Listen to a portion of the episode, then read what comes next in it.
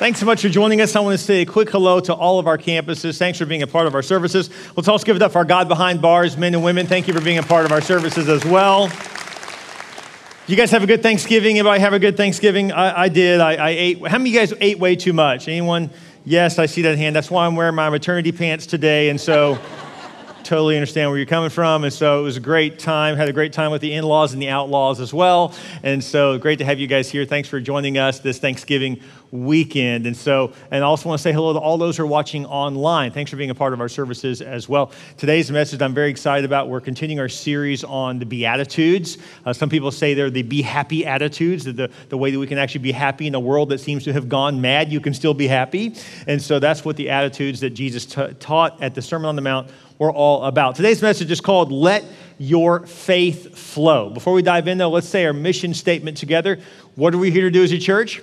We're here to take as many people to heaven as we can before we die period. That's what we're all about here at Church Unlimited. Thank you for coming out. Even with COVID spiking, we are doing great. And in our attendance, I want to say thank you for those of you who are here at all of our campuses. Also, those of you who are watching online, we're glad you're with us too. Thank you for that. We appreciate that. Last week, we talked about uh, how blessed are those who hunger and thirst for righteousness or doing the right thing. And last week, we did something pretty cool. Uh, we decided to have an Uber Eats driver come and bring me something middle of service. They didn't know what was going on. And then we collected, before they got here, a huge uh, tip to give them. And I uh, want to show you, in case you missed it, what happened. Check this out. Isn't that great? So fun to be a part of that. And, uh, Later on, I heard that uh, the last Uber driver we had at the 11:30, um, actually, he was in Target with his wife shopping, and he got a text on his phone that there was someone that needed him, and he wanted to turn it down, but his wife said, "Honey, we could really use the money right now." So he left her in Target, jumped in his car to go make one more run, ended up here. Can you imagine when he walked back into Target with his wife with a bag full of $2,500? How great is that? I love that. So it's amazing. So everyone in the room was like, I am driving for Uber from now on. so, so cool to see what God can do. And I, I love how uh, it's amazing what God can do when we just give Him the glory for it, you know? And so it was for Him. And so we're, we're glad that we were able to do that. So today's message is a challenge. I'm not going to lie. This message is going to challenge you to your core because all of us find ourselves on one side or the other of this issue uh, about God's law and God's grace and actually involves both. I love the balance that Jesus gives us in this teaching. And so, the scriptures for today that we're talking on, the two Beatitudes we're going to be discussing are first of all, blessed are the merciful, and also blessed are the pure in heart. And so, blessed are the merciful is a challenge for those of you who are what I would call high justice people. You're like, but wait a minute, I don't have to be merciful towards people who are wrong. I mean, that they're wrong. How, you're telling me to show them mercy, but, but they are wrong. Or how about this? You're showing me, you're asking me to show mercy to someone when even if I were to forgive them, they'll do something again tomorrow stupid and I'll be mad again. So you're asking me to show mercy towards someone who doesn't deserve it? No, I'm not asking you to. Jesus is. Because Jesus showed mercy to us when we don't deserve it. And so he says, Blessed are the merciful, for they themselves will also receive mercy. And I don't know about you, but I could use some mercy in my life. And so we need to be merciful towards others. And so, what does the scripture mean? Number one, it means to forgive and have faith in others as God has forgiven you. So it's one thing to forgive someone, but then to have faith in them still. You may say, well, okay, hold on. Now, I don't have to believe in them still if they've blown it, if they've done something stupid. Actually, God wants us to still have faith in people, even if they've disappointed us. It doesn't mean you have to trust everyone. We're not suggesting that someone robs you, to, you know, that you forgive them, yes, but it doesn't mean you open your home to them again. Doesn't mean you give them a key to the house. So we're not suggesting you have to trust people who are untrustworthy, but God does say to forgive someone and to forgive them again and to, and to show mercy towards them and then to have faith in people still. So, what, what, does that mean for you and me? Well, first of all, before you say, well, okay, it's one thing to forgive someone, but you're asking me to have faith in them. Well, actually, God forgave us, and He still has faith in us. Think about that. He entrusted the salvation of the world to us, His church. and He knows everything we've done, and He still trusts us. Think about that. He knows how much of a screw up we are, and yet He says, I want the salvation of mankind to be in your hands, my people, to go tell everyone about it. We're like, God, do you know the stuff I did last week? Do you know what I did last month or last year? You, you're, you're, you're trusting me? God's like, Yep. I've forgiven you for all that, and I, I trust you. You see, when Christ went to the cross, he paid the price for all of, of our sins, all of them. And so he, he says, I forgive you, and now I'm going to entrust you with a plan that I have for your life. So we are to take that same forgiveness we've been given and to forgive other people, which is hard to do. I understand forgiveness is the real F word. It really is. It's not easy to forgive people. It's frustrating. We, we get mad. We want to get ticked off. Are you kidding me? You don't know what they've done. I, I don't, but God does. And He says, Be merciful towards them because, because He says, I am merciful towards you. Scripture goes on in Matthew chapter 6, it puts it this way If you forgive those who sin against you, your heavenly Father will forgive you. But if you refuse to forgive others, your Father will not forgive your sins. Wow. It's pretty strong. God's like, I'm going to have an issue if I'm flowing my grace to you. You are not supposed to be a reservoir of grace. You're supposed to be a river of grace, which means it flows to you so it can flow through you to forgive others as I have forgiven you. Now, another scripture says in Romans chapter 14, pursue the things which make for peace and the building up of one another. We're supposed to build each other up. But if we're still harboring anger towards what someone's done, how can we build them up? This means we're supposed to believe in people still, even when they have blown it. In other words, God lets you grow. God lets you be different today than you were a few years ago. Why are we not willing to let other people grow as well? You're not the same person. Even Jesus said, a prophet's without honor in his hometown. He's like, they still see me as little Jesus the carpenter's kid when I'm actually, you know, here, I'm the Messiah, and, and they don't see it. And so, could it be that we, we don't want people to still see us? You know, you're in your 20s, 30s, or 40s. You don't want people still see you like you're in junior high or high school because you're, you're different now. I, I, I hope you are. You've changed, you've grown. So, you want people to let you grow, right? Well, why don't we let people grow as well? Maybe they blew it last year, but maybe they recognize it and they're ready to make some changes. And so we forgive them and, and let them grow and, and still believe in, in people. Maybe even holding some belief back. You say, well, they don't deserve it. We don't deserve it. None of us do. We all need God's grace desperately. The Bible is very clear. It says there's no one righteous, no, not one. None of us have it all together. So, how can we be judging and limiting the grace of God on other people when God has not judged us, but instead sent his son to pay the price for, for our sins. This is really hard for those of you who are high justice. You're like, you're like, this is the person who's always quick to say, but God's a God of justice. He is a God of justice, that's true. But it doesn't mean he doesn't bring grace. He fulfilled the justice of God by sending his son. It's like God was, was the, the, uh, the high priest, the, the, the, one who judges all, right? He's in the big royal robe in the courtroom and he pounds the gavel and says, Guilty, and he points at you and me. Then he gets up, takes off the robe, and puts on the clothes of Christ and comes and dies on the cross for us and stands next to us and says, Now I will go take the punishment for your guilty sin. Amen. Isn't that amazing?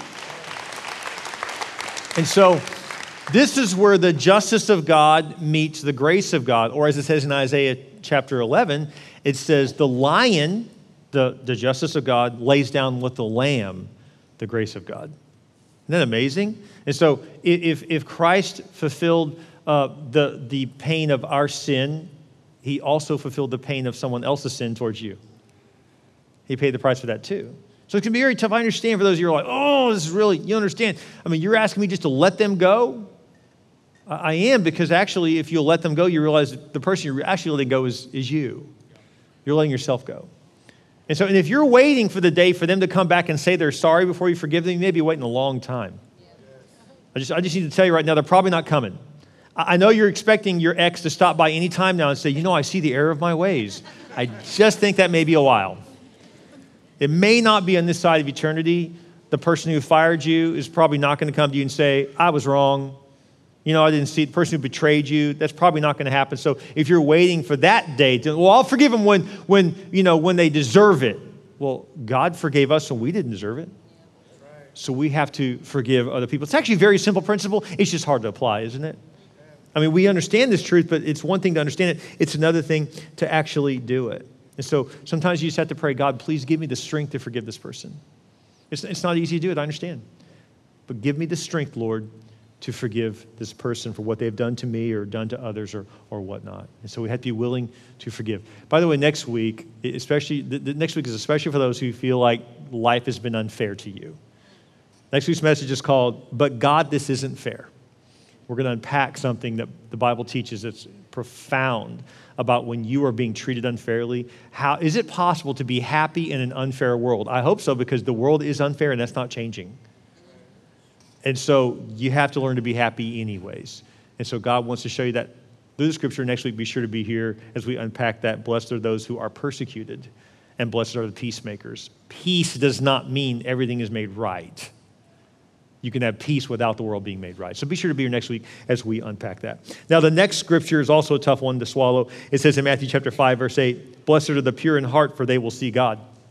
Now, for those of you who say, well, you know, God's a God of grace, He is a God of grace. It's true. He's also God of justice. We just talked about that. So the justice of God is real, but we are to be merciful towards those who need it, and we need it ourselves.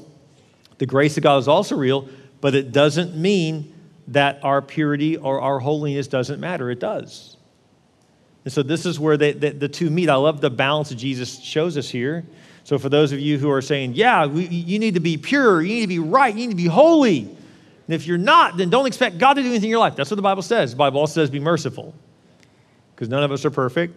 We all have sin. All of us have, have, have sinned and fall short, short of God's glory. So, what does it mean to be pure in heart then? For they will see God. What does that mean? It means if you want God to move in your life in a powerful way, you need to be pure in your heart. Pure in your heart does not mean perfect in your heart. Don't confuse it. Jesus never says be perfect. He, he doesn't. In fact, the truth is, you and I are not perfect, we're being perfected. So God is not through with you. If you don't like me now, come back next week. I'll be a little better, I promise. God's perfecting me. I'm not quite there yet. In fact, one day we'll stand before God and He is the great judge and He will say, You know, you have sinned and here's your list of sins and my list is long like yours. And whoa, man, I, you know, it's going to be pretty bad. But actually, that's not going to happen. He's not going to list off those because then Jesus steps up as our advocate, as our lawyer, he steps up and he says, Hold on, before you get into Bil's sins, I want to say I died on the cross. He received me. And so he is covered. So Jesus will declare us perfect in the sight of God because of what Christ has done. Think about that. One day you'll stand before God because you got to be perfect to get in heaven. I don't know if you knew that. You have to have no sin or have received the one who has no sin. So that's where Christ comes in. So he will declare me perfect. I just want my wife somewhere near me when Jesus declares me perfect. He will declare us perfect in the sight of God, but it's because of what Christ did for us, right? And so he declares us perfect, and we get to go into heaven based upon Christ's track record, not based upon ours. And so, but this is important to understand this. Blessed are the pure in heart, for they will see God. Again, God forgives us of our sin, but it doesn't mean he, he can't, he works through a clean vessel. Not a perfect vessel, but a clean vessel.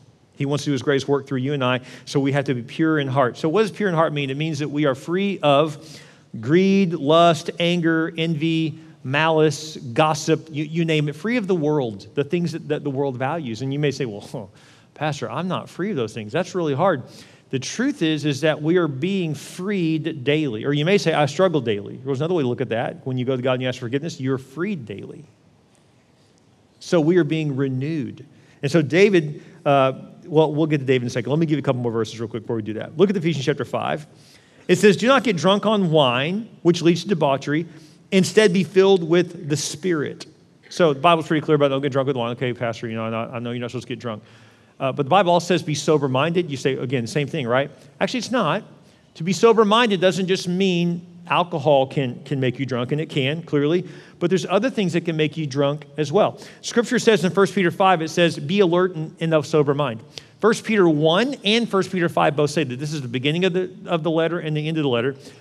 Peter wrote this letter to what is called the dispersed church. Dispersed means that they weren't gathered, they were scattered. So today, it's Sunday, we are gathered to hear God's word. But Monday, we will not be gathered. You'll be scattered at your jobs or whatever it is you do during the week. And so that letter was written toward the scattered. And so, because the church used to all be unified in, in Jerusalem, and then they went through some persecution, which spread them out all over the world because they had the, many of them run for their lives. They were being killed for their faith, and, and so they were dispersed everywhere. And because of that persecution, the gospel also spread all over the world. That may be a little hint on what we're talking about next week, the how persecution has, has a purpose. Be sure to be here next week as we talk about that, that God will use that pain, that persecution, to do great things in your, in your life. But this letter is written to the scattered church, okay? And Peter says to those of you who are not gathered with other Christians at this moment, he says this Hey, be alert and of sober mind. And he says it twice. In the Bible, in the Greek language, anytime something is said twice, in the English language, it would be the equivalent of an exclamation point. So it's at the beginning of the chapter, hey, be alert and of sober mind. What's he saying? He's saying, hey, right here, be alert, pay attention, be sober. Then at the very end, hey, hey, hey, don't forget, be sober. He says it twice. Well, must be a big deal then for him to mention this, this twice to, to be of, of sober minded. What, what does that mean? Our hearts are impure because we're drunk.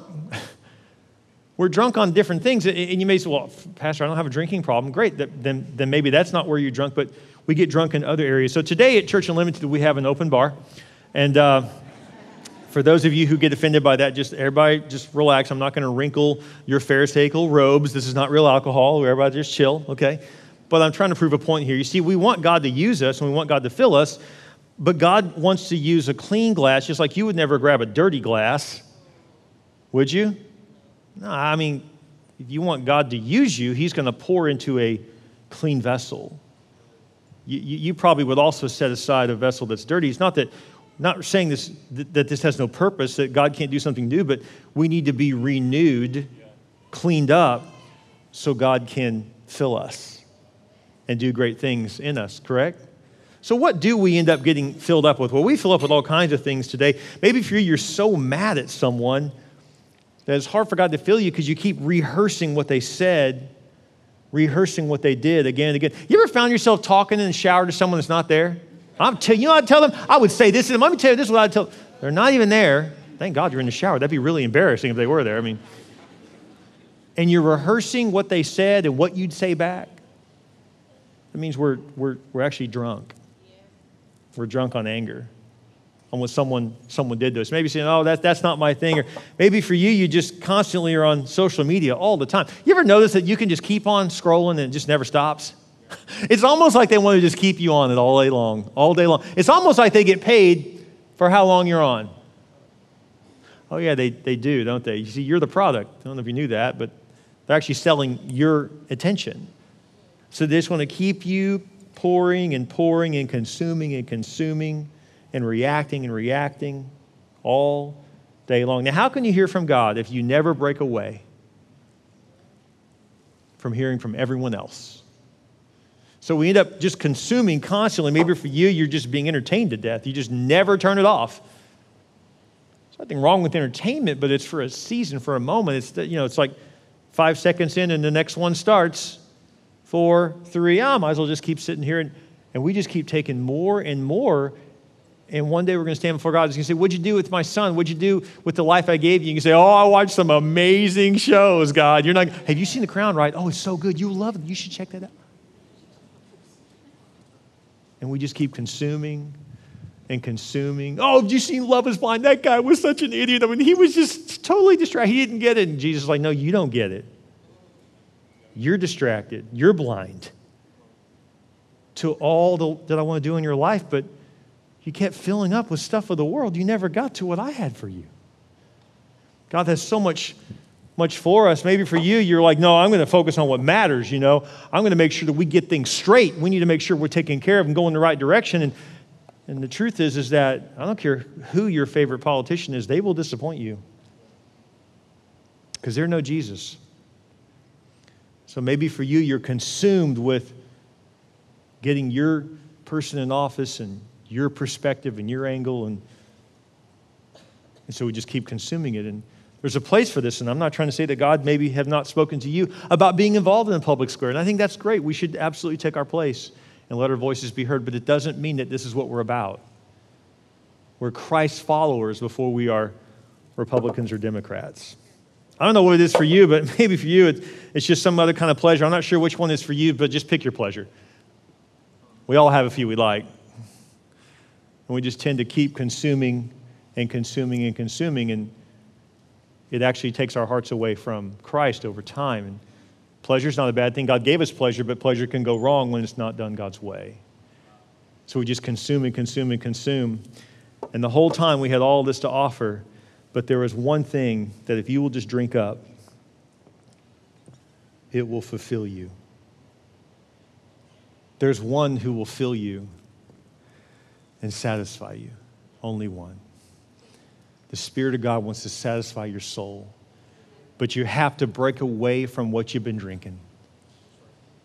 It takes time to get sober, doesn't it?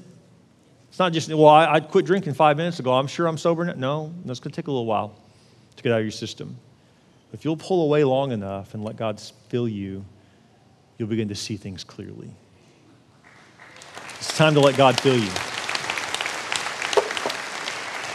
God has, God has so many things He wants to say to you. Hey, hey, hey, wake up, be alert, be of sober mind. He has so many things He wants to say to you, things He wants to do through you. David put it this way He said, Create in me a pure heart, God, and make my spirit right again. Another translation says, Renew my spirit. What does it mean? Basically, David was saying, Ah, got a bad thought again. God, renew me. Oh, Lord, I just, there I go again, lusting. There I go again, being greedy. There I go again, being envious. Lord, there I go again, being angry. Lord, just please renew me again. I love David's Psalms because he's so honest. Like at one point, David says in the Psalms, he says, God, kill all my enemies. I love that prayer, don't you? How many of you guys would agree with that prayer? Yes, Lord, kill my enemies. I love that prayer. Aren't you glad actually that God doesn't answer that prayer? Because that means your enemy could pray that about you. And so he, he actually says early on in several Psalms, kill all my enemies, destroy them, spite them, get rid of. But then by the end of that same Psalm, he's like, but I know you're a loving, compassionate, gracious God, so whatever, you know. So he starts off angry, just kill them all, Lord, just kill them. But by the end of it, God begins to work on his heart. God is literally renewing him as he's writing. I love that. If you just give God a little time, in other words, I'm, I'm encouraging you, go to God with your bad attitude. Even if you say, well, I need to get my heart right, then I'll go to God. No, no, go to God, then he'll get your heart right. Quit trying to get cleaned up before you take a shower. The shower cleans you up. Get in the presence of God, and he will clean you.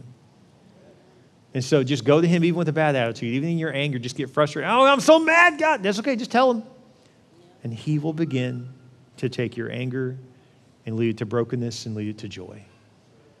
It's a process. Create in me a clean heart, God. Renew a right spirit within me. You ever been frustrated and you feel like God's not there? Anyone know what I'm talking about? You're so mad at someone who hurts you and you're like, oh, God, I just need you to help me, but, oh, but it's like he's silent. it's like, I really need you to come through right now, God, because I'm really ticked off and I want to go off on someone and I feel like you're not talking to me at all. You ever felt like that? Anyone know, know what I'm talking about?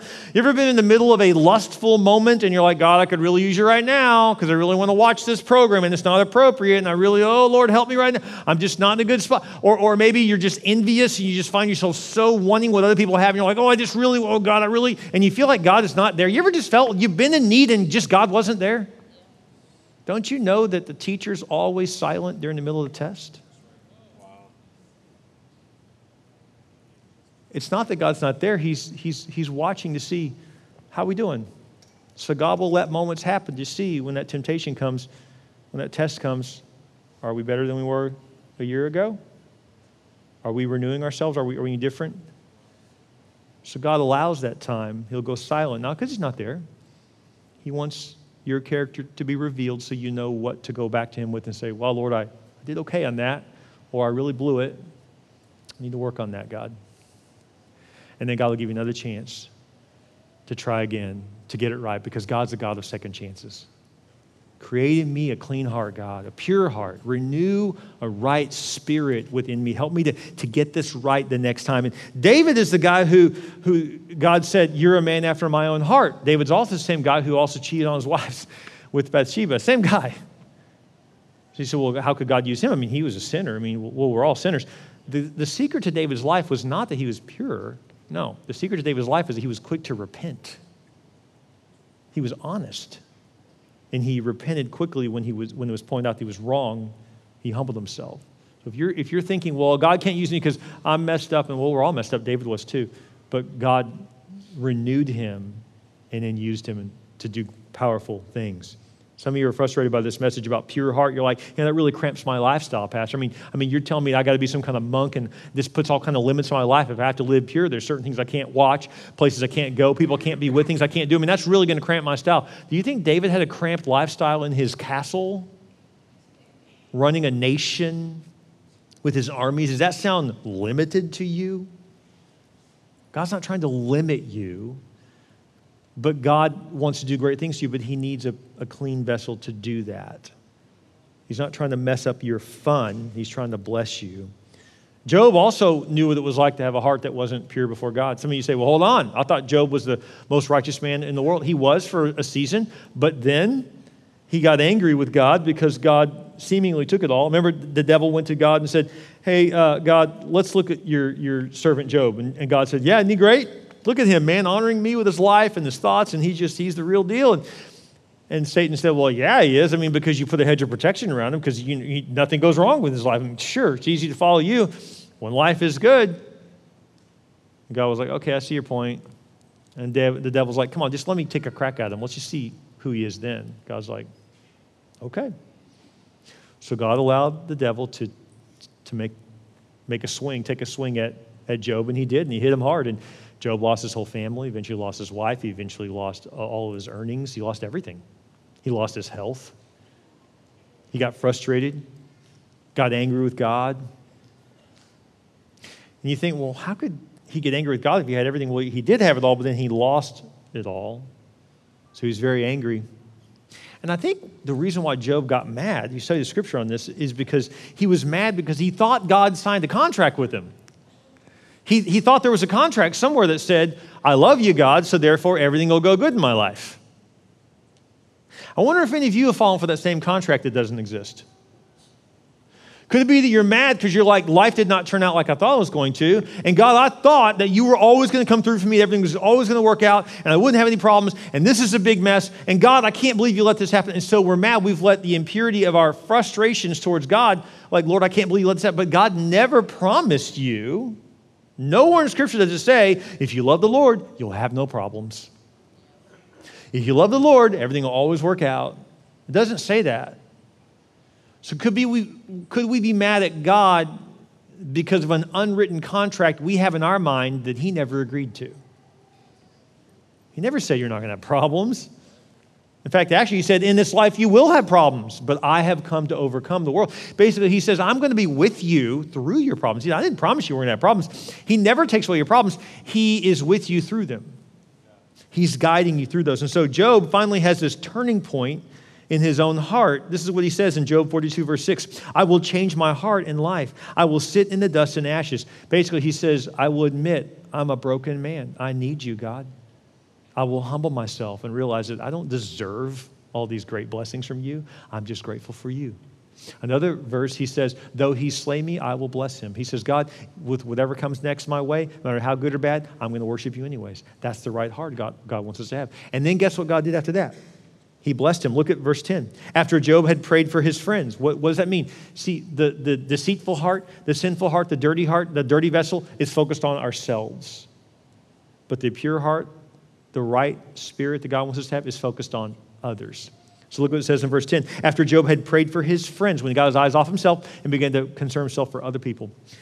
Then Job prayed for his friends. The Lord gave him success again. The Lord gave Job twice as much as he had owned before. Scripture tells us that God will give you more. He will bless you more in your latter years than your former years if you will simply focus on having a right heart he will bless you. It says in Job 42 12, the Lord blessed the last part of Job's life even more than the first part. Maybe someone needed to know today that God wants to bless you even more than in your first part of your life if you will simply get your heart right with God. Can God trust you?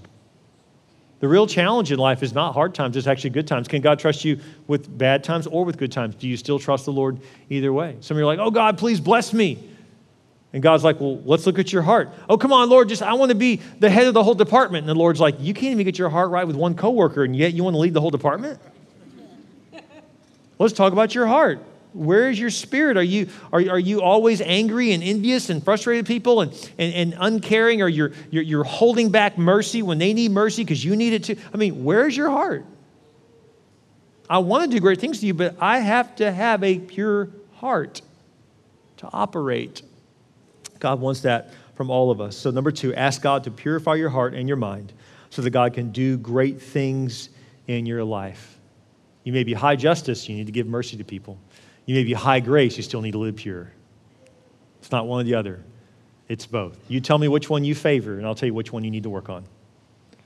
You know, the older I get, the more I realize that as a, as a Christian, as an older Christian, not just older in age, but older in, in, in walking with God, the longer I go with God, the more I realize that I tend to, as an older Christian, take sin very seriously, but not take God very seriously, the move of God. And when I was a younger Christian, I took the move of God very seriously. I didn't take sin very seriously. But if God can get us to take Him and His law seriously, both, oh, what He could do through us.